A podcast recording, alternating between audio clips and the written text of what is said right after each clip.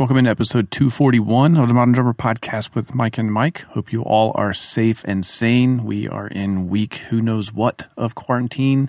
Um, if you noticed, or uh, for anyone asking, we did switch our publish date for the podcast. We're experimenting with a midweek release just to see um, if that works better for everyone.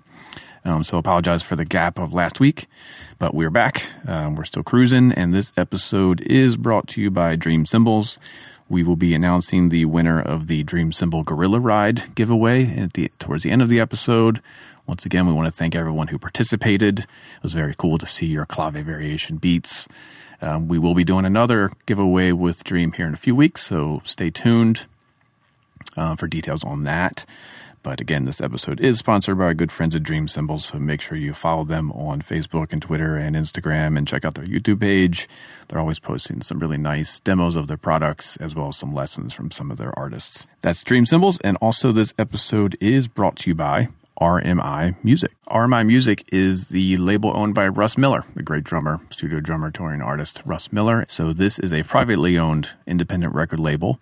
Um, and if you didn't know about his label, RMI Records was actually started in 1994. He has 18 different records on the label, seven different artists, including his own band, uh, Arrival.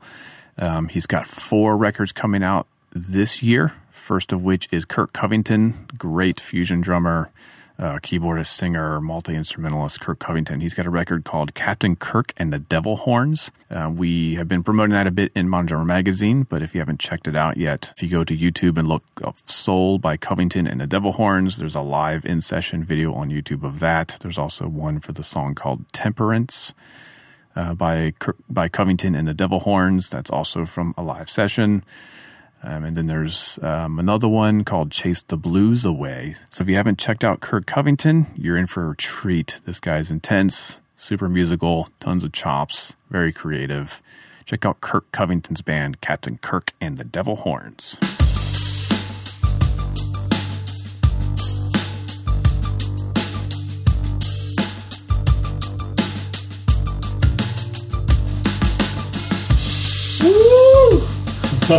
we are disorganized today, but it's going to be awesome. I can feel it. It's going to be awesome. Happy Monday to you. It's a new day. It's a new day, and hopefully, if all goes well, you're seeing this pop up in your your podcast app on Tuesday morning. First thing, we're trying a new a new daily schedule. I don't know if we ever explained why we were doing Fridays, but that was simply because of our schedule three four years ago. We needed to do Fridays. That was it. it was, it was weird, and and then as time went on, it gave us this buffer period of like, all right, we'll we'll record on Wednesdays and we'll get it out on Friday. But that really means that we can cancel it on Wednesday, yeah. do it on Thursday, and last minute cancel that, do it Friday morning, yeah. and push it out a immediately. Mad scramble before the end of the workday to get it published. So we're trying yeah. to be a little bit more. I don't know, whatever. We're, we're experimenting. We're seeing if this reaches more people this way. I, it kind of I think we were kind of selling it short by releasing it over the weekend. Sorry to anyone who got into the use to, to the routine of every Friday there's a new podcast, but hopefully this will be your new routine and it'll still be there for you on Friday. You can just ignore the fact that it comes out on Wednesday or Tuesday. There you go. now I'm not going to whenever it comes out.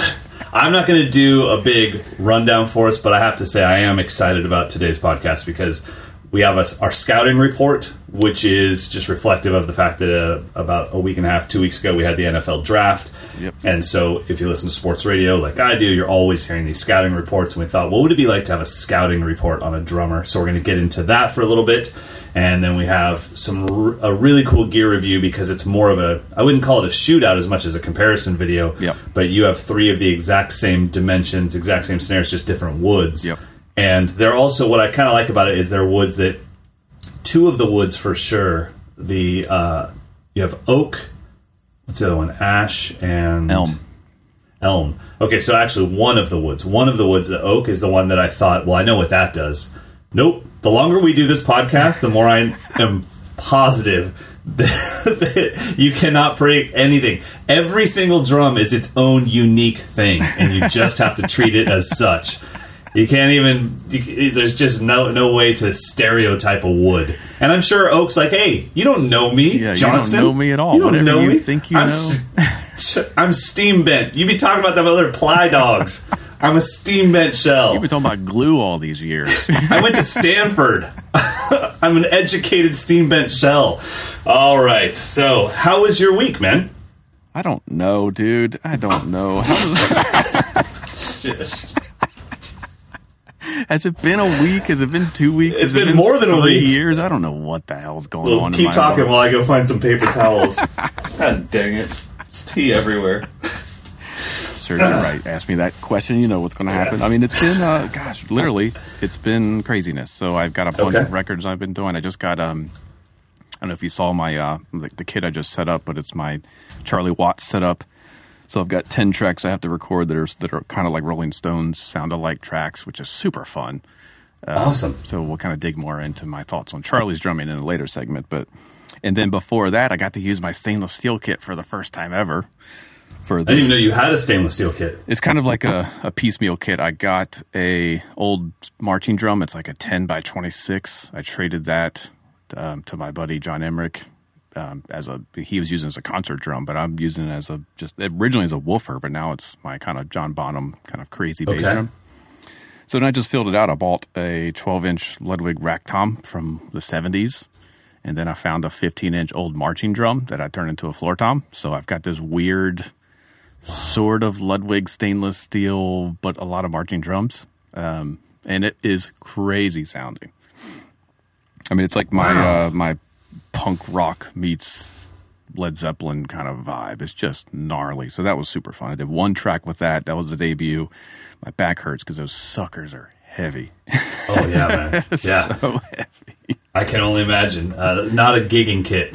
No, I Unless it's the house kit that you leave there and you're like, good luck. yeah. If I mean, I if would I love to see you run down with the street with this. Yeah, if I was going to tour with the band and needed this just silliness, it would be road cases and it would be wheel on wheels and take it up there Yeah. and pull it out. I mean, it's not a, it's definitely not a throw in the back of your your SUV kind of kit. Right, sure. That's awesome, man. Well, that's cool when you get to get some use out of that stuff to prove to that part of your brain that's like, do I really need to keep? Why do I have this? It's and true. then when it when it actually, I've got that uh, vintage bass drum that I bought bought from Bryson. I I was like thinking, why did I literally? I know why I got it. I got it because I like the color. Yeah, that's it. yeah. And then somehow someone found, like, you know how every once in a while someone will make a comment on an Instagram video from like a year ago of yours where you're like, what? Why would, and you click on it and you haven't seen that video in a while and it was that bass drum and that, and it just totally reinforced, yes, I do need to keep it. That bass drum does something that nothing else that I own does. I love it. Campers are going to enjoy playing it. Yeah. Keep the drum. Yeah, for sure. And this this track was weird because it it's totally different. This this this artist in particular, he's just all over the map. It's a lot of like Mr. Bungle and and Faith No More count of sounding Ooh. stuff. So stylistically, all over the map. And then it's super fun, and he's an, a, really good singer. So I was listening to the track for this one, and it's very kind of '80s post punk. Just kind of weird. I'm like, I can't throw up a maple kit. The birch kit's going to be like too clean. Like, what's the f- weirdest, gnarliest, most aggressive thing I got? I'm like, oh yeah, those stainless things have just been like piled in the corner over there. There you go. They were By the way, for everybody that's listening on a Tuesday afternoon, if my voice started sounding a lot better, that's because I pulled a freaking Dawson and the microphone was turned around backwards. And I was looking, I'm like, where's the logo? I got to tell you, Amber was using this mic yesterday during the virtual drum camp. I don't know what she did to it, but all of a sudden I couldn't see the logo and I'm like, this damn mic is in cardioid pattern and it is turned around backwards. So if I was a little nasally, oh my God. Episode one, 241, and we're still working out the kinks. Hopefully, Jeez. mine doesn't. I'm not going to make fun of you because I have no idea if mine works. But I'm glad you found it. It sounds good now. How red is my face? I'm so unhappy right now. Ugh, I wasn't tinkering. Let's not worry about it. It's all Okay, good. okay. Let's talk about your camp. You had your first off my shoulders. virtual drum camp, which is Yeah. I can't believe you haven't done it before. So let's give the whole rundown. What happened? So yeah, I mean, we can talk about why I haven't done it before. So we've been we've had the tech, I guess, ever since we moved into this facility. So about for ten years, we could have done a virtual drum camp if we wanted to, because technically, Mike'sLessons.com is that. It's just not. It's lessons, not set. It's not set up in a camp format. Well, the reason I haven't done it before is because I value camps a lot. And my camps are, I don't want to have a virtual version take over my real camps. My real camps are my chance to lab with students and be there in the room with them and see what's working and what's not working and talk to them at a lunch and a dinner and five more lunches and dinners and ask them, hey, what are you doing on the website that's really working for you? What's not working for you? What mm-hmm. did you find that was too difficult? Like maybe my expectations in the video were too difficult. So I, I it would be such a loss if I couldn't do actual drum camps. So really, I figured the website is virtual and drum camps are in person. I'm not doing virtual drum camps, and and that like you mentioned, I mean, I've been able to do this forever. So this isn't a COVID nineteen thing. Well, what had happened was obviously we do get a lot of people asking for virtual camps for the last few years saying like look i can afford your camps. I just can't afford to get there. I live in mm. iceland. I live in new zealand. The travel's too expensive. I also can't take a week off work. Would you ever consider doing a virtual one? And unfortunately the answer was always no. Uh, well what i started thinking about was one i needed something to get my ass in gear to create the curriculum for the 2020 camps because every time Amber would say, Hey, you got to start writing the curriculum because we always write new books for every year. I would say, Yeah, I watched the news this morning. They just pushed things back to April. Now they just pushed things back to mm May. Now they pushed it back to June. So it's been holding me off like, ah, I'll write the camp book just like a typical drummer. I'll write it when things are getting closer right. because that pre- it's it's a lot of work to write an entire book knowing that it'll never be published. Yeah. It's only for this thing and then it's done. So this was a little way to get me to do that. It also got my mind thinking of camps and then I think there was just a general curiosity on my part of can this be accomplished? Can I pull off an 8-hour day of drum camp mm-hmm. in a virtual setting? And then lastly, I thought we were in a unique place where generally your average drummer, man or woman, is home on the weekends because they work during the week. And that weekend time is their time to spend with their family. And the wife or the husband is like, no, no, no, you're not going to go play drums for eight hours. We haven't seen you all week. Mm-hmm. You're going to spend time with right. the family. Well, we're in a unique position right now where those same people are now, they've been home for months and their family would love for them to go in a basement for eight hours and go away. right. So I, I really thought, I, I asked all the campers, I was like, is your family cool with this? They're like, yes. Hmm. Yeah, I'll be in my basement for the next eight hours. They're totally cool with this. So that was the other part of it was I thought it could work out. So that's why we did it. Now, what about? Um, I mean, normally they campers come to you and you have practice pad kits and you have they can practice on a real kit. I mean, what's the expectation? Are they more observing practice pad only? I mean, what is the process? Yeah, so I let them know we had a Zoom call. We kept it to 10 students and we had a Zoom call before the camp started. And I let them know that the entire curriculum was written as Kick Snat Hair. Okay. Kick Snare Hats, but you know, podcast. So I let them know you can do anything you want on the toms, but you do not need it. So as long as you can get to the corner of your bed and put a practice pad there, stomp on the floor, and then use a, a paper plate as your hi hat, mm-hmm. you can you can participate.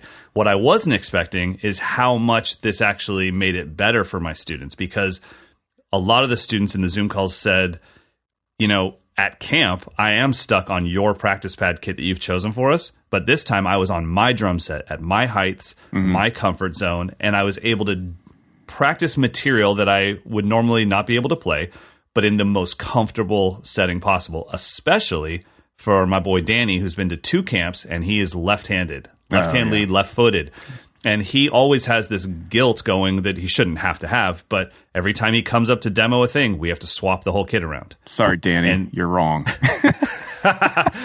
now, keep in mind, Dawson is a left-handed I drummer. I am left-handed. You're just or a left-handed wrong. human. You made a mistake many years ago. You should have watched MTV a little bit more closely.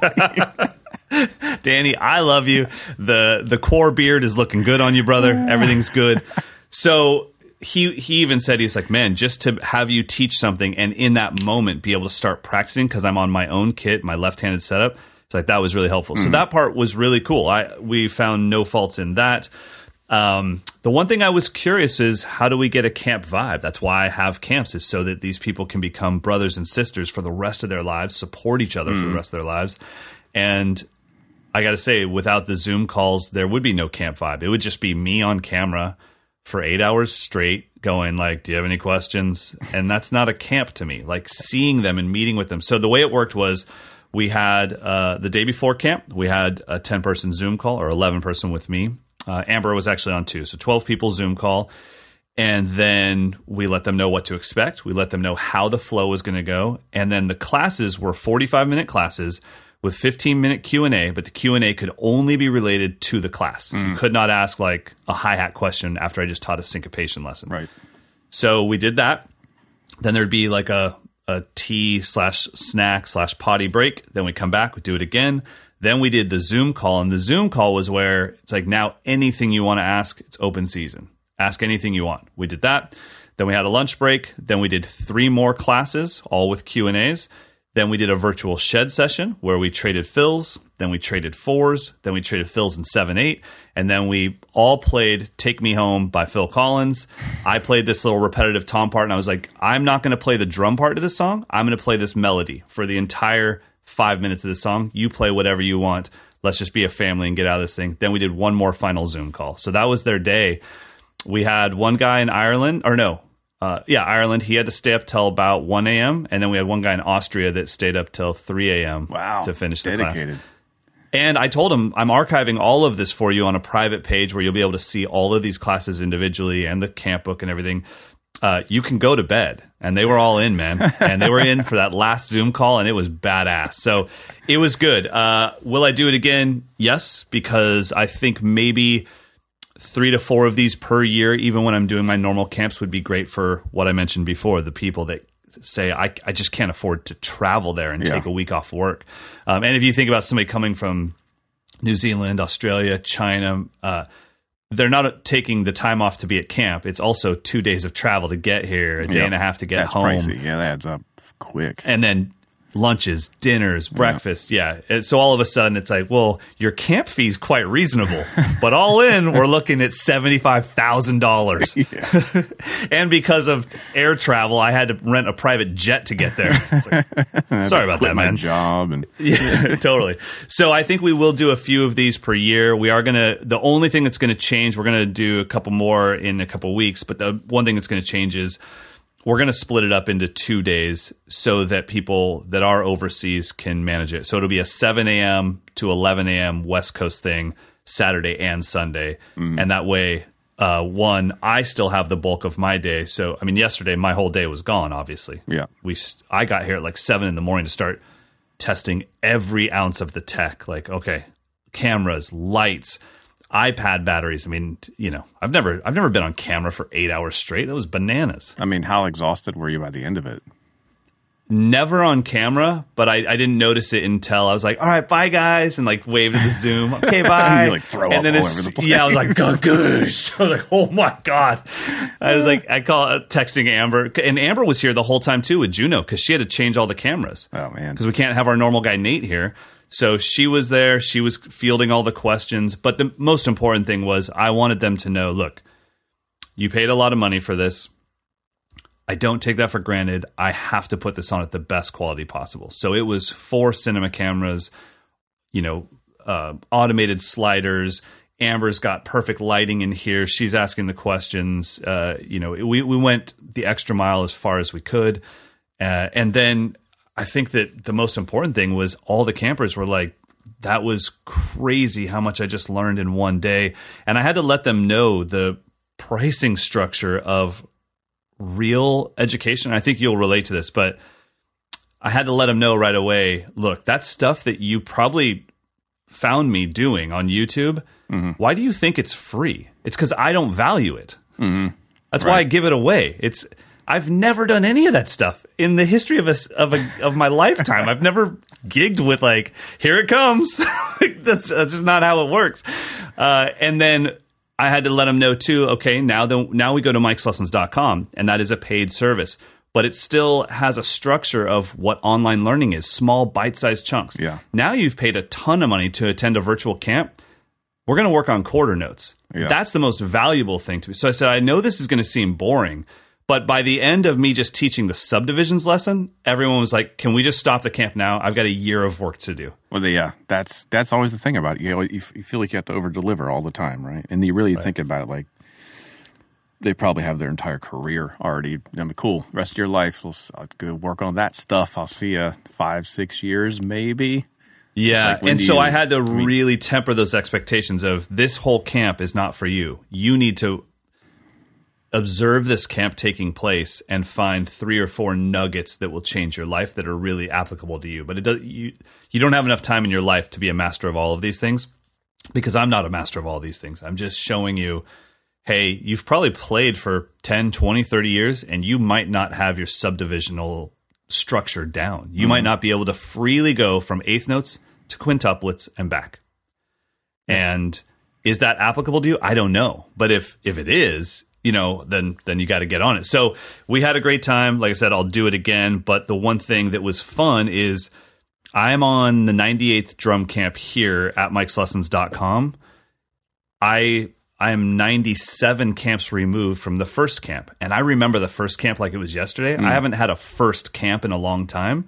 That was badass to have my first ever virtual drum camp and look at these faces on Zoom and be like, guys, this is it. We are the only first virtual camp on mikeslessons.com. That was kind of cool. I got to say, like, I was, I mean, and then when we played that Phil Collins song, Take Me Home, oh my God. If you, I'll send you the video, my head is turned away from the camera the whole time because there's like tears rolling down my face. and I'm like, dum, chicka, dum, chicka, da, Now. I imagine everyone was like, oh, muted. God. You couldn't have possibly synced it up. No, no, I, I don't see anybody. Remember, I'm just oh, streaming Oh, right, live. It's not on Zoom. So all they hear is this melody that I'm playing, and I had the song cranked, and then they hear themselves. So, but when we got on the Zoom call, everyone was like, "Oh my god, we just played a song," and it was it was a lot of fun. So, anyways, we will do more of that. And Cool, uh. Congratulations. Always up, Thanks, up buddy. in the game. Good luck following in your wake. whatever. All right, let's move on to something else. Uh, so, Dream Contest, Masters of Maple. Are we talking about that stuff? Are we going right Uh, well, I mean, unfortunately, reports? with our having to adjust our schedule, we were going to promote the Masters of Maple COVID nineteen Music Cares uh, promo, which there went on sale. To, if today is Tuesday morning, they went on sale yesterday. I believe there are only ten pieces available, so if you didn't get your order in, they're probably gone. But it's always worth going back and checking Masters of Maple's website. Maybe they didn't sell out.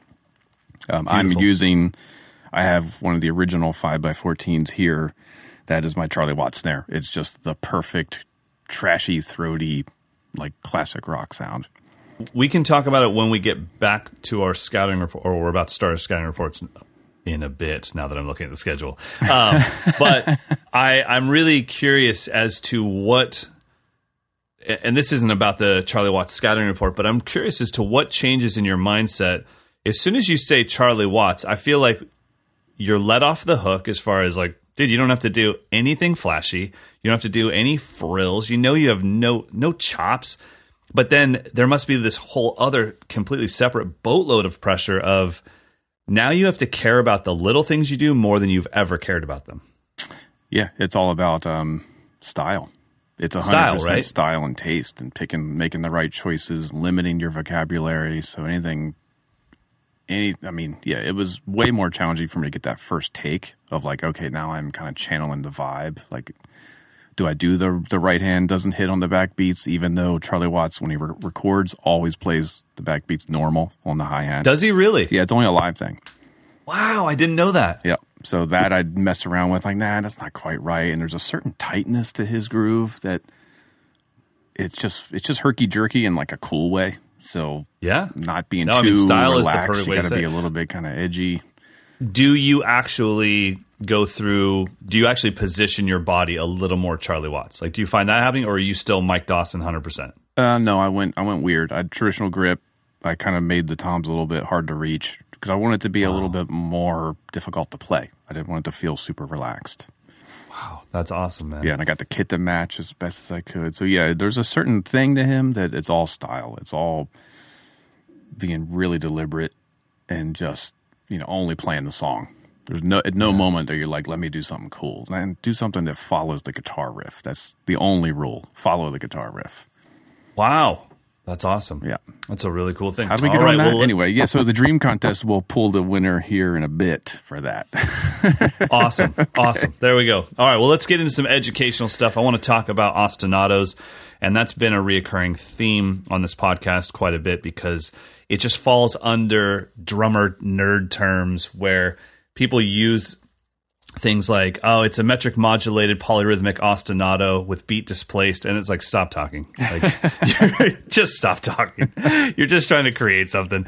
Uh, so let's talk first about what constitutes an ostinato. And I'm not talking like, let's dig it up on Wikipedia. Just in your mind, is it as simple as repeated pattern? What constitutes an ostinato?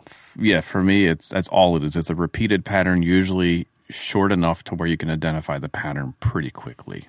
Uh, it had to be Okay. pretty brief. I mean, one measure long, probably at most for me. Otherwise, it becomes a phrase, a repeated phrase. There you go.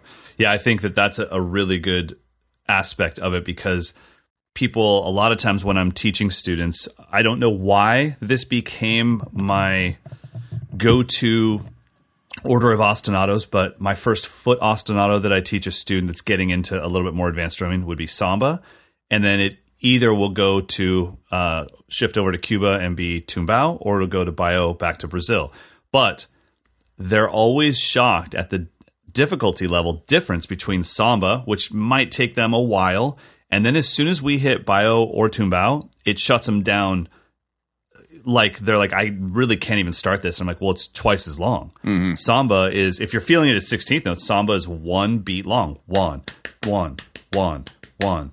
baião is two beats long. One, two, one, two, one, two. Yeah. So you have twice as many little placements that the E's and the U's can go against that bass drum, that you know, second and third bass drum. So stretching it out, yeah, I, I agree with you. Once we hit a measure, I'm like, stop. Uh, It's a vamp at that point. It's not really Total, ostinato. yeah.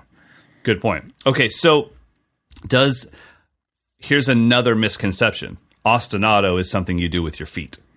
I w when you were talking about that, I was going to ask, do you teach ostinatos mostly as foot patterns? Because I do the opposite. I teach them as right hand patterns first.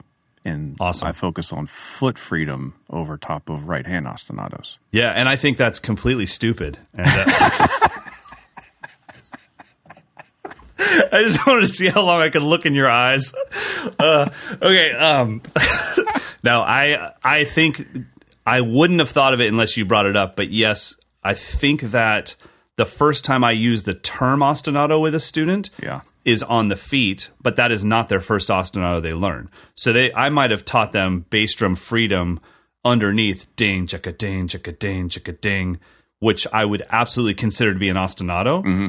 But I probably wouldn't use that word yet, and, and I don't really have a reason for it. I just it probably wouldn't have come up in my private teaching. And then as soon as we started doing something repetitive with two feet, even if it was just marching in place, just boom, chick. Then for some reason it clicks like now we're in the ostinato land. And then after I've mentioned it once, now that term is freely used all the time. All right, we're gonna do an ostinato with the right hand. And they're like, oh, the thing you taught me six years ago? Yeah, it wasn't an ostinato back then, but now it is because you know what that word means. So I agree with you as far as the order of teaching. They're definitely going to learn some right hand ostinato patterns Yeah. first. Um, but I don't. I just it's weird. I, I don't think I've ever called it an ostinato at that point in their lessons. Uh, so really, let's get back to the point though. Is just playing a single limb repeated pattern an ostinato? Hundred percent. Yeah, yes, hundred percent. yes. You know, I don't think I use the term very much. I try to avoid classical music terminology usually, unless the student is in that world, because it, Okay. I don't. I, I think it just adds an extra layer of confusion of trying to teach Italian when I just mean play this right hand pattern and repeat it. yeah, I'm going to call it very soft. We don't have to go. is it pianissimo or is it triple piano? Yeah, I mean, it's one of those old Freaking get quieter. Old kind of pedagogical things that I have a hard time, unless we're looking at you know the Alfred book and it has these words in it. Right. Drum set players, I don't know. I guess at some point you have to know what an ostinato is, but I think I think it's our job as teachers just to make sure that they're familiar with things they might encounter somewhere else. And Yeah. my thought is if I have this drummer that's completely trained up and can play his or her butt off and then they go for one private lesson with their dream teacher whoever that is and that person says, "Okay, just do like a simple ostinato with your feet, and we're going to play some stuff with their hands." I don't want this badass drummer to be like, "What's an ostinato?" So. Yeah. I agree. I'm not drilled. I I don't drill them on it. I'm not worried if they really know what it means, but I'm probably using it very loosely. Like, all right, let's do this ostinato. By the way, that just means repeated pattern, and I casually move on. Yeah. Um, Yes. But so, uh, okay what was the if you don't original know what it question? Yeah, I think a right hand quarter notes on the right hand is an ostinato, and I I. okay, so it doesn't that. need to be syncopated. No, it just It's some just kind of consistent. repeated pattern where one or two or three other limbs are playing something against it, and it doesn't change. That's I think the key. Like if I'm playing eighth notes on my right hand, which we could consider an ostinato, and then two and four on the snare, and then one and three on the kick, I don't consider that my right hand's really playing an ostinato because the other two limbs aren't playing against it. If I started Right. freely improvising with my bass drum, then I would consider the hand part Yes. to be an ostinato. Yes, or in that the, the previous example, the, if the left foot started playing melodies over top of that three limb rock beat, I would There we go. consider that rock beat your ostinato. and I do. It's it's great that you bring that up. I do use the amount of limbs in the terminology. Like I will say, all right, we're going to do a two limb ostinato. Here's the repeated part mm. between these two hands. Now your feet are free to do whatever they want, or your feet are the two limb ostinato. They'll be playing this. But I do think an ostinato can be anything repetitive. The key to an ostinato is that it buys you freedom to play less. And that's, I think, the most important. When people think, like, why do I have to do all this crappy independence work? if I played this, glat, glat, glat, da that's pretty boring. If I'm playing doon shaka doon shaka doon shaka doon shaka glat shaka doon shaka doon shaka doon shaka doon glat glat doon shaka doon, then it's like, oh, the train is a moving. Yeah, yeah. And so it's like, dude, I just played flams per bar, like one per bar. And it was cool because there was this thing underneath it. Or let's now take it over to the jazz world. I mean, that's what comping is. You're, you're comping it on the independence level, not on a mm-hmm. musical level. You're learning how to improvise with your left hand, your bass drum, while playing a two voice ostinato if you choose to keep the hi hat on two and four. right. So, my question for you for the jazz world is at what point does it stop being an ostinato? Is it just changing one ride cymbal note? Or is it that the fact that all four limbs are playing in concert and slightly improvising together, now we've left the world of ostinatos? My perspective on that, which I'm sure will be different for any anyone who plays the genre, um, would be the ostinato is always undercurring. So that right hand ding jing a ding jing a ding is just the undercurrent. So even if the right hand deviates from that, subconsciously you're still locking in with that original ostinato. And then so maybe it's the bass drum that cues the ride cymbal to jump off the pattern for a second, or you wanted to do a, a two limb unison thing with the snare drum and the ride cymbal kind of Roy Haynes sounding. Mm. But you're still going to come back to your ground, your your baseline ostinato at some point. So I don't think it's ever like, okay, don't play the jazz ride pattern anymore. It's it's just Yeah, yeah. always there. It's just either implied or explicit, but you should always be able to jump off it and on it. You know, Yeah, I think what would make it stop being an ostinato to me is not that obviously jazz is its own world. We're dealing with a different genre, but it's not that you stop doing the ride. It's that your bass drum or your snare forced the ride to change. Then you don't have freedom under that ostinato. If you made a musical choice for the Right, ride to right. change, fine.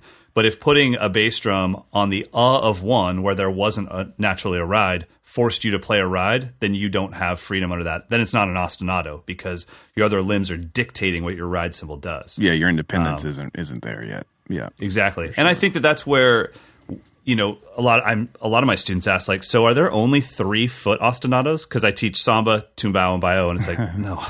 No, these are the ones that it's same with polyrhythms like yes there's there is a 9 over 11 polyrhythm. How musical is it? Not ever at all ever. So yes, there are complicated foot ostinatos, but I'm trying to show you the ones that I believe that instantly are musical and applicable. And if you just had independence over the samba foot ostinato, but you'd never heard of a bossa nova, the second somebody showed it to you, it wouldn't take you that long to learn it because you worked out your independence. yeah, a bossa nova does not sound complicated, but if you've never worked out your independence, or the other thing that is really tricky for people playing bossa for the first time, maybe they have worked out their samba foot ostinato independence, but it's a two voice ostinato, and they can't take out that left foot on the mm. ands without it falling apart. And so when they go to play those straight eights on the hi hat and they can't use their left foot anymore, it's actually a new ostinato. Now it's a one limb ostinato. Well, it's a two limb, but right hand and right foot instead of right foot and left foot. Yeah, I feel like Brazilian and jazz are kind of related in that way. Like that that Mm-hmm. ostinato that we that we've kind of consider the Brazilian ostinato is implied more often than Good luck not. finding it. Yeah, Good luck finding it ever on a record. It's the equivalent of spang spang a lang in, in jazz. Yeah. Like the goal is to just have that be your undercurrent rhythm.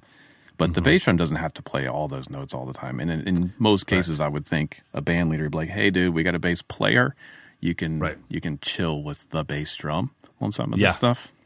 Well, the same, exactly the same reason we had feathering so prevalent in jazz early on is because we didn't have amplification, and the Right. it wasn't because people didn't know where the quarter note was. We had to fill up the room with low end because Yeah. no one could hear the upright bass. So yeah, I, I totally agree with that. All right, well, I think we've I think we kind of actually got somewhere with that. So where would you go with? What would be the next foot ostinato? I was trying to think of one for me, and it would be the shuffle, like the the double bass shuffle, but the hi hat plays the downbeat, the right foot plays the offbeat. Okay, What would be if you go if you've got your your your jazz foot ostinato, which is all four on the bass drum, two four on the hi hat. okay, You got your samba, you got your baião, you've got your tumbao. yep. What would you do next? Uh, I still have yet to conquer any triplet based foot ostinato. I would love straight threes, either as triplets or as 16th notes with that four against three rhythm. But I would love a splash close close that doesn't stop because I do play in when I play uh, tumbao. I actually play splash close close splash close close shh dum dum shh dum dum shh to Okay. give a, a shaker feel. I would love for that to not have the stop. Da, da, da, da, da, da. Splash, close, close, splash, close, close, splash, Okay, close, cool. close. Whether that's felt as one E and a two E and a, get that almost Danny Carey feel, but only left foot. I feel like that's something Nick Virgi- Virgilio could do very easy. That sounds like a, a Shut my shut brain it, would shut collapse on itself instantly. I, I would like that one. Um, but I, I went through, uh, you know, I don't know if you experienced this being on the East Coast, but as a Californian kid playing Latin and Brazilian music, you had to have all. It, it's weird. You actually had to practice all the wrong variations because you didn't know how skilled the bass player was going to be. So you might do a Brazilian gig, but they just got some guy from Sac State College, and he plays a tumbao for all the Brazilian tunes. Hmm. So you have to have your feet be able to play that tumbao foot ostinato while your hands are playing a jazz samba, and vice versa. I had to play samba foot ostinatos underneath a mambo. Holy crap! Is that a Pete Magadini lesson? I feel like he wrote an article about that, like Really? blending samba and. Then he stole that stuff from me. He's my teacher, but he stole that from me because I remember going in and going like, "Hey man, what do you do when you're going ding cha ding ding ding chaka ding?" And the guy goes doom da doom da I'm doom pretty sure he wrote an article on that, Well, couple then that was based off my life. and I remember thinking, I- "What is this dude doing? He's combining two different universes." well, he lived in he lived in California too. He probably went through it where you just get there and it's like, well, I'm not going to fight you on stage about this, but you are in the wrong country right now. That's And so now I have to play a song go do go ga go go while my feet go doon chicka doon chicka doon. Ah, So yeah, so I think that that that's another reason why independence work can be so applicable in the moment. As soon as the leader counts us in, and I hear that bass player, you know, it's like I come in with like, all right, guys, here we go. Ah, ah, ah, ah, ah. Doom, da doom, da doom. And I'm like, oh my God, are you really playing a samba right now? And then I just have to be like, okay, here we go, independence. Hmm. And you got to do it. So, all right. So I hope you guys enjoyed that. I hope you know what an ostinato is. And for any of you that have done wedding gigs or any kind of gigs where a random person plays a piano montuno in the middle of a bossa nova, you know, you know that you've been there. Right, once again, we have to thank our sponsors, uh, Dream Cymbals, who's been a longtime sponsor of the show. We don't need to, um, no introduction at this point, hopefully. And if you haven't had a chance to check out any Dream Cymbals uh, for now, I guess you have to go to YouTube and check out some demos or check out some reviews that I've done and various people have done for Modern Drummer. Um, hopefully, when we're no longer under lockdown, you can go to your local dealer, check out some dream models. Um, there's lots of cool stuff in their catalog, and we are going to be announcing the winner of the giveaway of the Bliss 22 inch Gorilla Ride, which is, I guess, their I think it's their heaviest cymbal. It's very pingy. It's like a perfect um, rock ride. So we'll check that out. We'll give that away here in a bit. And this episode is also also brought to you by RMI Records, which is an independent record label owned by the great drummer Russ Miller, uh, which has been around since 1994. He's got 18 records out on it, seven different artists. His own band Arrival has a bunch of records on it. He's got four records coming out this year. I talked in the intro about Kurt Covington. He also has a record coming out with Giovanni Hidalgo and Russ Miller. That's called Two Becomes One. That's due out in June. Uh, he has another record coming out with his band Arrival that's called Soul, Mind, and Body that comes out in August. A little bit more info on the Kurt Covington record. So this is actually Kurt's fourth solo project. Uh, but this is the first one where he's doing all the vocals, he's singing, he's playing keys, drums, he wrote and arranged all the material, and he has an 11 piece horn band. So, really interesting. If you're not familiar with Kurt Covington as a drummer, multi instrumentalist, um, definitely check him out. You're in for a treat once you start uncovering uh, just how deep his career goes. This new record, uh, they're describing as a 70s Chicago meets weather report style which is super cool. Kurt was actually Joe Zawinul's drummer, which is the keyboardist who was in Weather Report, who co-founded Weather Report. Um, so all of the Kurt and the Devil Horns stuff was filmed, um, in addition to being recorded for audio. So there's a live in session two disc Blu-ray audio CD set that's available. Um, they've got a handful of the videos on YouTube. So if you search YouTube for Kurt Covington and the Devil Horns, and then look for anything that's subtitled live in session, you're going to see some footage from this new project of his. Very cool. Follow Kurt on Instagram, Facebook, Twitter, YouTube. Um, and you can purchase, you can stream all this stuff on Apple Music. You can purchase it on Amazon. It's also on Spotify. So thank you, RMI Music. Um, let's get back to the show. All right, let's get to our scouting report. So I mentioned earlier this is based off the fact that we just had the NFL draft and you're hearing tons of scouting reports. And scouting reports are usually somebody coming out of college and they give you just one sentence little pieces, little chunks of information because they don't have time to give you the full rundown on this person's entire career. So they'll just say, all right, we've got. Jordan Johnson coming out of LSU, rocket arms, 6'4, prototypical quarterback, avoids the rush, and it's just all these single sentences. So Mike and I tried to pick drummers that it wasn't whether we liked them or didn't like them. They were just really famous and we didn't know a ton about them. And it would be what would the scouting report be for that drummer if you were trying to tell somebody else about them? Mm-hmm. So we were on the phone talking, and Mike mentioned he's like, dude, I actually have to do kind of a Rolling Stones thing. And even though we know a lot about uh, Charlie Watts' career, doesn't mean you've dug into his playing. So you chose Charlie Watts. Absolutely. Yep. And I said, I was like, man, you know who I've never really looked into at all was Lenny White. Mm-hmm. And it's one of those names where if somebody said, well, what do you think about Lenny White? I'd be like, ah, oh, he's great, man. But I know nothing about it. It's like, and I would say the stock lines like, oh, Return to Forever? What are you kidding me? Bitches Brew? Oh my God. The guy's amazing. Red Clay, but I know, Hubbard, yeah. Yeah, Freddie Hubbard. Oh my God, the guy's killing it. And then I had to ask you the question that proves I know nothing about him. I'm like, he's still alive, right? And you're like, yeah, he's still alive. I'm like, okay.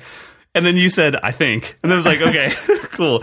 So though, that's the reason we picked these drummers. It was because they're names that have been around since we were both kids. They've been famous since we were kids, but we really didn't know a lot about it. So I'm going to mm-hmm. run through the scouting report on Lenny White.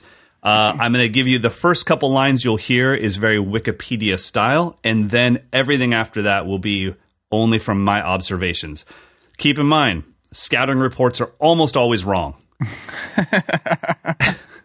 like almost uh, Russell Wilson cannot avoid the rush. Yeah. Too short. All of his passes will get blocked down. Will never be a starter in the NFL. wrong. so here, so it, if you disagree with my Lenny White observations, I'm okay with that. What was Johnny Manziel's scouting report? Because he, uh, was a dud. Keep him out of Vegas. All the talent in the world, and we'll throw it away. if you're listening, Johnny, sorry. Yeah, well, okay, here did. we go. Yeah. Lenny White's scouting report. Uh, he plays the position of drummer. My projection is he'll get picked in the top 100. He was born on December 19th of 1949. He's best known for his gig with Return to Forever with Chick Corea, Al Di Meola, and Stanley Clarke on bass. Uh, he also played on Bitches Brew with by, uh, by Miles Davis and played on a million other projects and was the leader of his own stuff. All right, here comes the scouting report. Favors syncopated grooves over non-syncopated ones. I, I honestly rarely heard him play. Uh, uh, it was always dun, dun, dun, go, dun. Yeah, yeah, very yeah. Steve Gaddish, Okay. but before Steve, so or around the same time, but Yeah. it didn't seem overly influenced by it. Uh, likely to choose a crystal clear ride cymbal over a washy one. Hmm. He had a really open drum set sound, but I always could hear every single ride cymbal note like ting ting tick a ding tick a ding tick a ding ding. Right. And so that stood out to me. Wide open tom sound, wouldn't mind playing concert toms if that's all that was available. True. Uh, while having a wide open tom sound, you might find two to three pillows inside his bass drum. It was always like the thuddiest kick ever, but these massive toms. And so it was weird because I would expect him to have the rezo head off of the kick with nothing in it and be wide open too, but it, his kick sound didn't match his toms at all. So uh, I'm sure that's kind of just the way that the 70s sounded. By the way, I want everyone to know this is not based off of current Lenny White. I thought, let me go to like the heart of when Lenny White became famous in Yeah. the first place. So all this is based off of his drumming in the uh, mid 70s. Drummers that you might hear in Lenny White's playing include Mike Clark and Billy Cobham. I heard hmm. all the syncopations of Mike Clark's funk playing, and I heard all the bombastic single stroke rolls across the toms of Billy Cobham's playing. Yeah, good assessment. Loves accenting every note with the musicians around him. he does not let you play ticka ticka ba ticka da ticka ticka ticka gang boom ba ticka da while going, "Uh, yeah, man, you got this. he plays it on the toms with you. Ticka ba ticka dum. So I, he was very, very. I would say the thing with that is he has big ears. He hears ears, yeah. everything around him.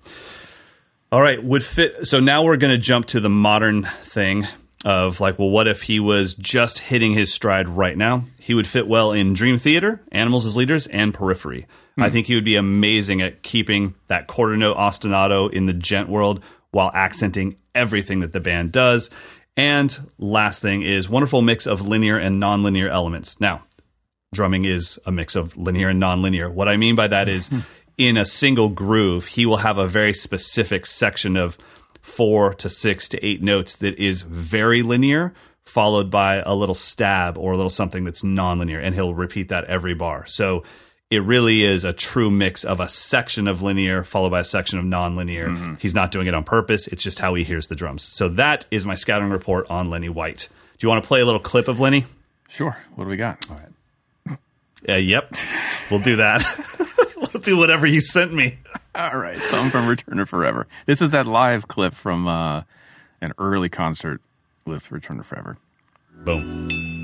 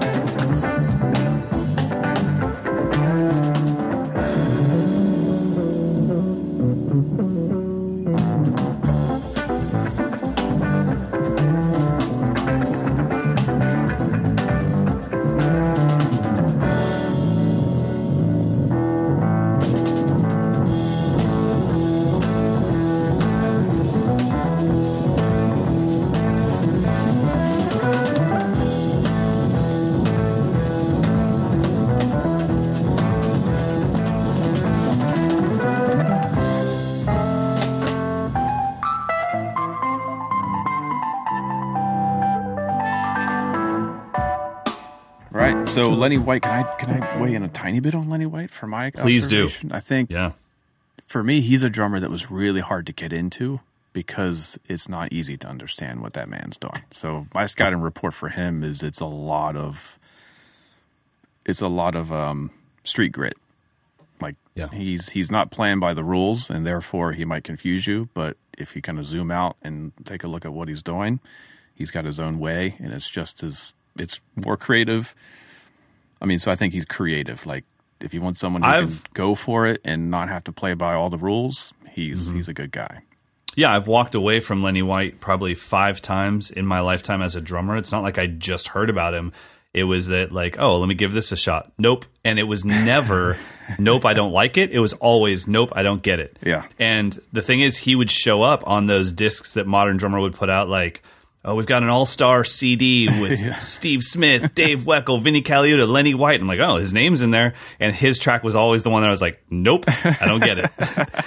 And so uh, this was actually a really fun exercise to be like, don't try to get it, just try to find some common ground with it and find like what are his tendencies. Yeah. It's not good or bad; it's just tendencies. And I think that's why this kind of scouting report exercise was a lot of fun to do because I didn't have to get it. All I had to do was try to find his tendencies. Yeah.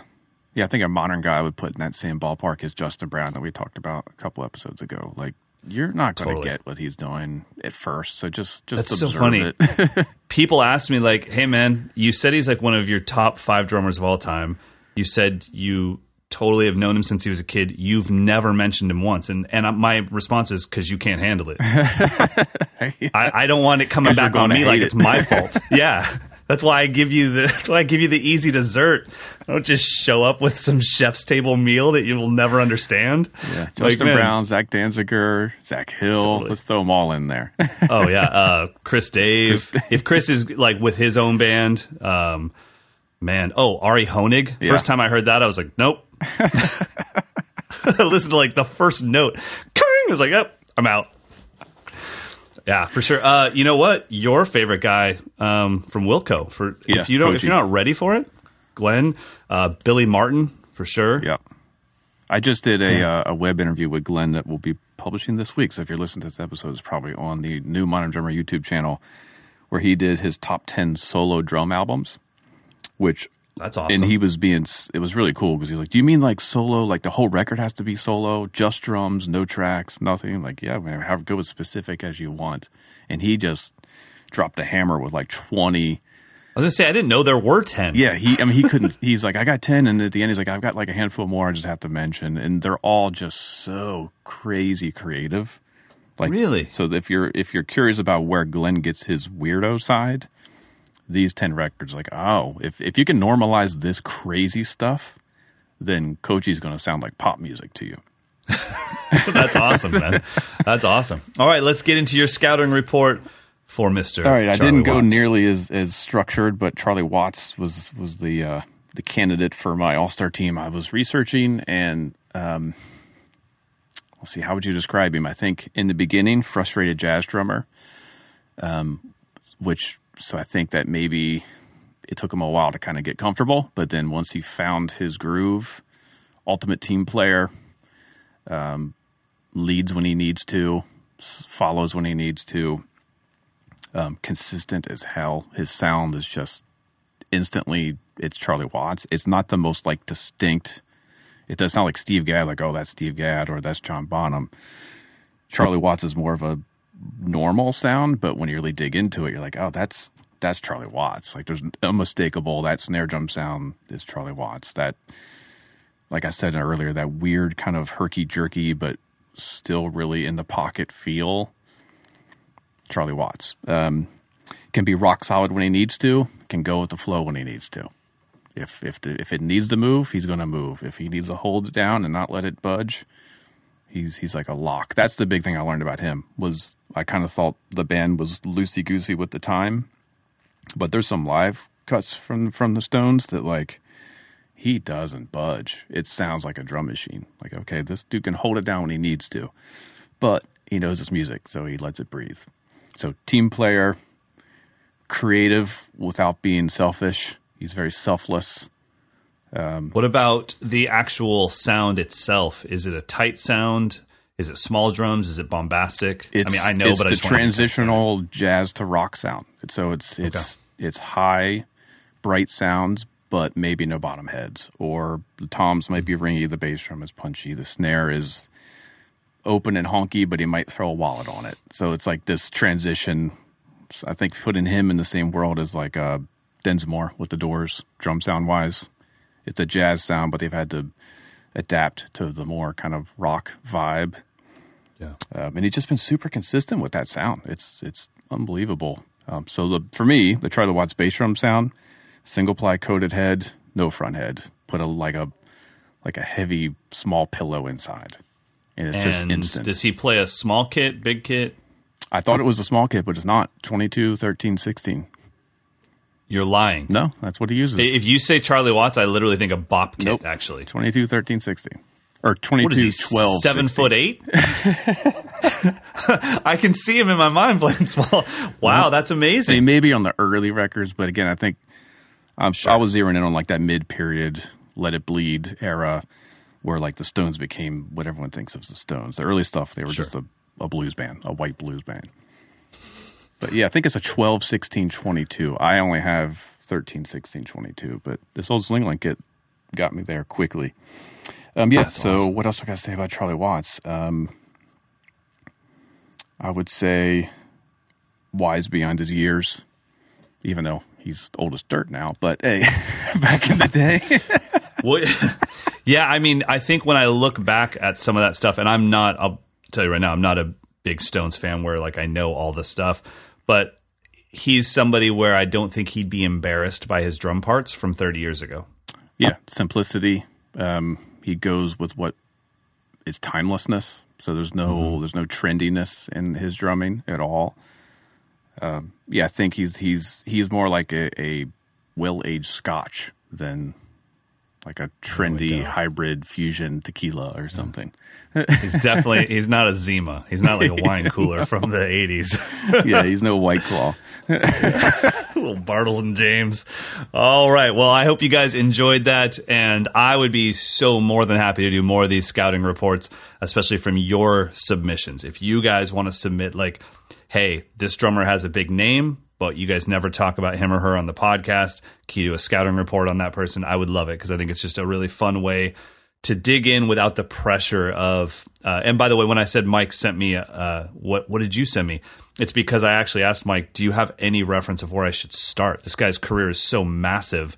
I really don't know what makes Lenny White Lenny White. So he sent me a, a Return to Forever track that it was, or um, a YouTube clip that it was like, okay, this is kind of quintessential Lenny White. Start there and then branch out.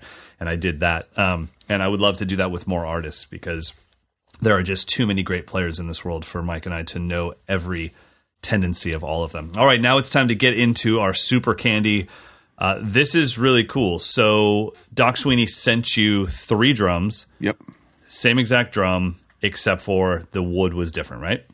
Yeah, so this is the Doc Sweeney Pure series, which what they've done is they've steam bent um, snare drum shells, and they're not using reinforcement rings. I don't know if anyone else has done that. So it's the I think it's the first of its kind with just a bent piece of wood with no re rings. It's stable. They figured out how to make it stable, which makes it the purest example of what that timber can do when it's when it's steam bent into a shell. Um, so they sent five and a half by fourteen identical drums. Uh, they all have the inward flange hoops, like the old Slingerland style hoops. Um, eight lugs, I believe. One, two, three, four, eight lugs. Uh, they all came with, which is a, a big factor in in the sound. Ultimately, they came with fiber skin heads, batter heads, diplomat fiber Okay. skins. Uh, but other than that, they're identical. I mean, they're all identical except for the wood. So one, the first one is ash, the second one is oak, and the third one is elm. That's the order that I played them. So that's probably the order that we should listen to them and and discuss them. Um, so yeah, what do we think Ash is going to do? That's the first question I always ask myself. It's going to play a halftime shuffle. it's going to have platinum albums sitting behind it, and it's going to be very Ash Sonish. I had that's the one. I own an Elm drum that he sent me. That Okay. Doc Sweeney sent me. Uh, by the way, what's his? Is it Kevin? Kevin, Who's who's the who's Doc Sweeney? Steve, Steve. Steve, Steve. Whatever. Well, there's three guys, but Steve's the one that you that we all deal with. Yeah. Okay. He sent me an elm. I think he sent me an elm drum. Uh, but uh, so I think I kind of knew what that one was going to do. Ash was the one where I really had No clue, and it surprised me the most. So I don't want to make any predictions because I have listened to these. Okay. Uh, but I but going into it, I really didn't know is this like a maple, a birch, a wood, or is it a metal sound? I had no clue. Okay. I guess I'll Let's give it a listen. right, let's check it out. So we'll do like three different tunings: high, medium, and low.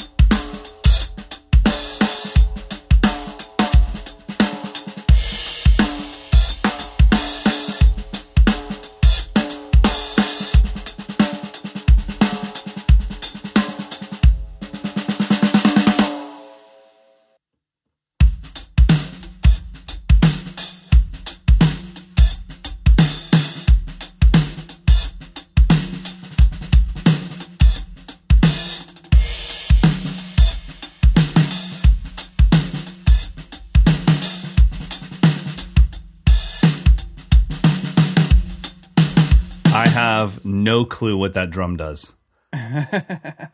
what I mean by that is I it's because it's the first drum I'm listening to in this series. Yep. It just sounds like a drum. So I have to say it actually is would be an awesome drum if you weren't trying to add something to your collection but instead you were starting your collection. Yes. That's what I found too. It's the most maple, quote unquote, of of the bunch. It kind of just does what a what a drum's supposed to do, with no fan huge fanfare. Although if you go down to the super low tuning, all three of these drums were like shockingly fat sounding in the super low tuning. And I will say, since I have heard all three, they all sounded like great drums. But if you wanted to hear the difference, actually, the low tuning is where they were way different than each other. Yeah. All usable, not better or worse. But I, that was when I was like, oh, that sounds nothing like the last one, mm-hmm. where the medium and high was like, okay, I, I hear that they are different, but in the low tuning, it was way different. Okay, so this that was Ash, and man, I'm still kind of blown away by what you said about the re rings. So that's literally a plank of wood bent into a cylinder mm-hmm. and staying in a cylinder. And when you take the heads off, it doesn't go. I should probably take the heads off and see what happens. it's like hey, I sent you the drum. Never take the heads off, otherwise it'll go bing. I mean, that's just incredible that they that he's able to do that. Okay, so next up is Okay.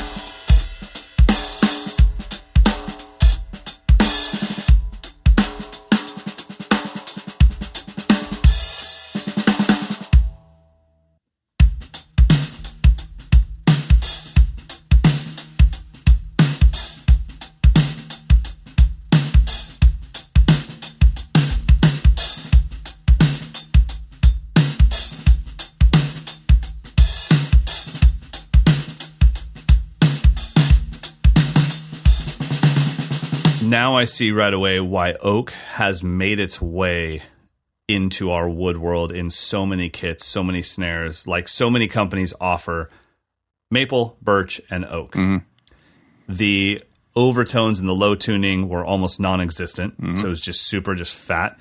And I was actually surprised at how snappy and sensitive it sounded in the mid and high tunings. Yeah, this Um, yeah for me it was an immediate reaction. Like I, I played the ash drum and got kind of accustomed to what these drums are going to sound like. I put the oak drum, started with the exact same tuning that I started with the ash drum. It just sounded like the brightness was. I mean, not the brightness, but the the presence was just cranked. It was just so Yeah. so present by comparison. Totally. And that's not like I told you when we started the podcast, I said, I thought I knew what Oak did. Clearly, I have no idea what the hell I'm talking about because why would this one have the EQ kind of V'd out on it? Yeah, It's Oak. It's supposed to be dead and thuddy and like you can only play Oak on your Mumford and Sons gig in my mind. And then I was like, or not, I guess. Way off. Oh man, yeah, I like this one for having like just extra high end that I didn't have to EQ into it, so there was no artificial brightness in this drum. And I love that he just went with like a really, really beautiful clear lacquer. So you really do see how different these are grain wise. Um, Steve, if you're listening, this one would look really good at my house because it matches my floors. Uh, I have oak hardwood. So, all right. And the last one up is Elm. This was the oddball for me. I had no idea what to expect.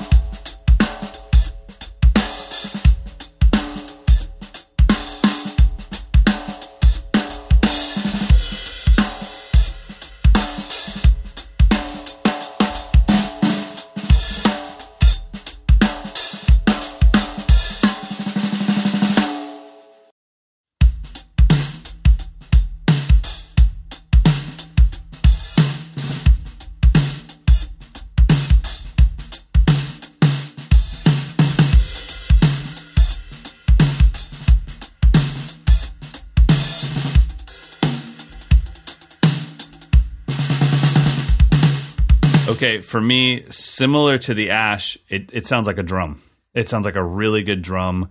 Um, I, I don't know, man. It's kind of tough. I think that these drums, because they're the exact same size, you have the same tunings.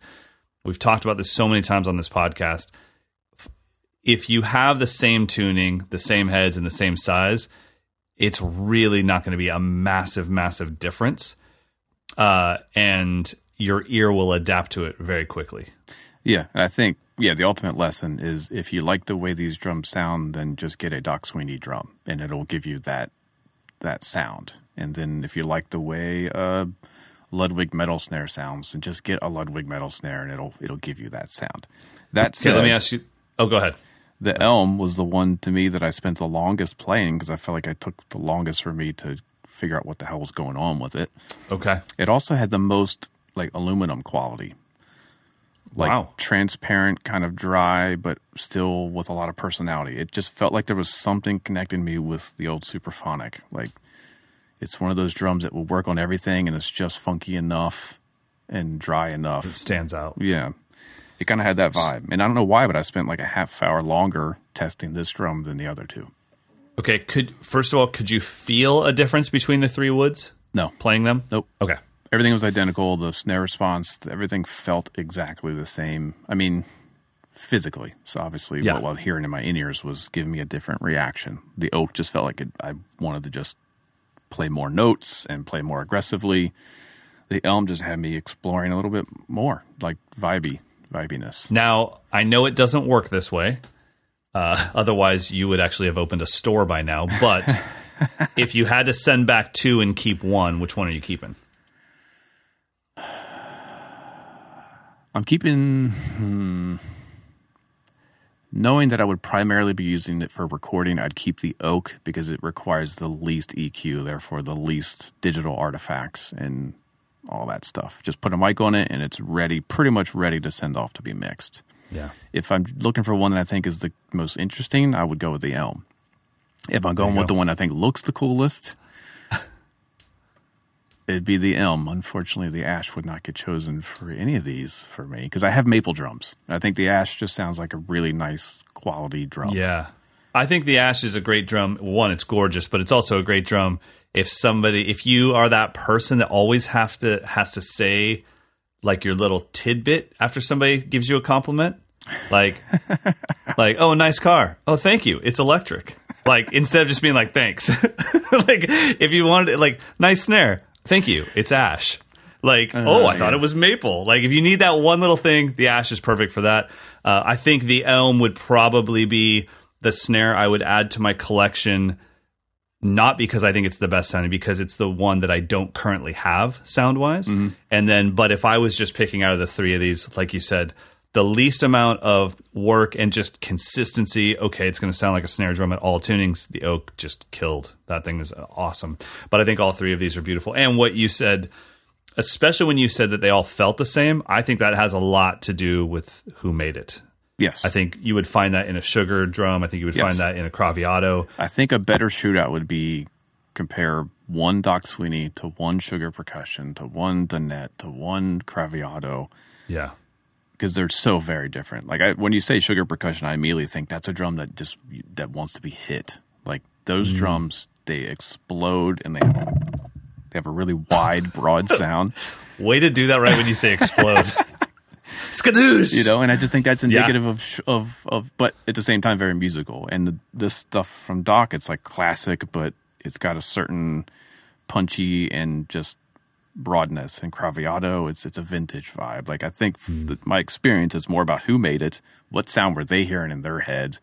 they're going to get that wood to get that sound no matter what so Yeah. they're going to figure out Isn't how that to make that wood do that That's crazy that like the way that you and I tune and the way you and I EQ and mic something, they're doing that before the drum is built. Exactly. It's in their head and they're shaving off little things and they're changing the bearing edge because they know the end product while they're actually doing it. That's insane to me. Yeah, that's that's the art of it. I think that's why we should support all these small craftsmen because they're they're able to take the time to really do that. Versus here's our template, cut it, shape it, put it out there. That's our drum. Yeah. Which you got to do that too if you're just if you're dealing with just numbers. But when you're dealing with handcrafted, one drum at a time boutique stuff, it's pretty special, and it just makes me feel more excited to play, knowing that like this is someone's masterpiece for that day. You know, Yeah. like that's their one thing they made that day, and this is, and I'm getting the chance to play it. It's really special. Yeah, I I, I got to tell you, every time I talk to uh, a drum builder and we speak on the phone, uh, and I, rem- I remember going through the building process with Jefferson over at Sugar. Uh, I just re- I just at the end, I'm always thinking, how is it not more expensive? You're putting everything you have into this over the course of multiple days, and machining these parts sometimes, and then It's not you know, more expensive some- because we're cheap and we don't have any money. no, totally. I totally. I mean, yeah. You put this in any other industry, and they'd be like, Think about what a Martin oh. guitar goes for. "Oh God." You know, like or a Taylor. I mean, any, any like handcrafted. That's because instrument. nobody that's actually playing guitar for a living has one. it's all doctors and the same person that starts drums with a 42 piece DW. it's like, yeah, I think I'm going to dip my toe into the drum world. What do you think about DWs? I'm like, I don't think about DWs if you're dipping your toe into the drum world. Check out the PDP catalog. All right. Old man Johnston out. okay, let's get into our dream. Or we got some listener questions, and then we'll get to our dream contest winner. All right. So, um, gosh, we're actually over an hour. We're going to have to skip listener questions this week, unfortunately. Fine. We have a batch of them. Maybe next week we'll do a primarily listener question episode because we've been neglecting them. Uh, we have some good ones too. So anyway, let's get to the winner of our dream contest, shall we? Yes. So this contest was you needed to take a clave, any of the what we considered to be the four standardized claves, even though there's many more, and you needed to tweak it by displacing one single note inside that thing that you've known your whole life. And we actually got quite a few responses on Instagram, and it was really cool. I got to say, some of you, I was just thinking, oh, the way you did that, if I had to do that, it would throw off everything if I displaced that note. That's the note that I can't move. Can't move that note. Uh, and sometimes I, I would say with our winner, I had to be like, well, where did you start? And then how did you end up here? Because I haven't read the description to find out how you displaced it.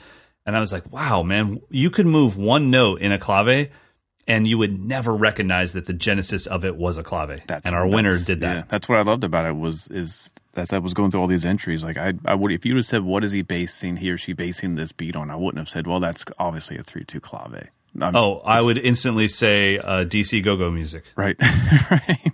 That's what I heard. Like, Which is kind of like, oh, revealing how the universal rhythms are basically three over two. I mean, it's it's Absolutely. just human nature. So, you want to give the final announcement? No, I won't because uh, I don't have it in front of me. But I do know that I watched it and he has a Meinl groove bell. So thank you for. I think he does. I can't totally tell, but it looks like he did. So thanks for getting my cowbell. So the winner is I'm probably going to mispronounce your name, and I think you've even sent in listener questions in the past, but it is Sean Pally Paley. Either way, Yep. you win the Dream Gorilla Ride. So I will be reaching out to you via your messages and get your address. Thank you to everyone who participated. We do have another Dream giveaway to do soon. We've got a uh, Dark Matter Flat Earth ride to give away next. Okay, I'm totally competing in that one. Don't tell Meinl. that is awesome. All right. Well, I hope you guys enjoyed this episode. Hope you enjoyed everything that we got a chance to talk about. And we are going to send you out with a former camper, longtime student, Scott MacArthur. He's calling this one The Wave. Dig it. He's playing a Gretsch Renown kit, pop sizes, Sonor AQ2 snare, some Sabian free cats. Uh, yeah, here. right, everybody. Check out Lenny White. He's always been one of my favorite drummers. See you next week.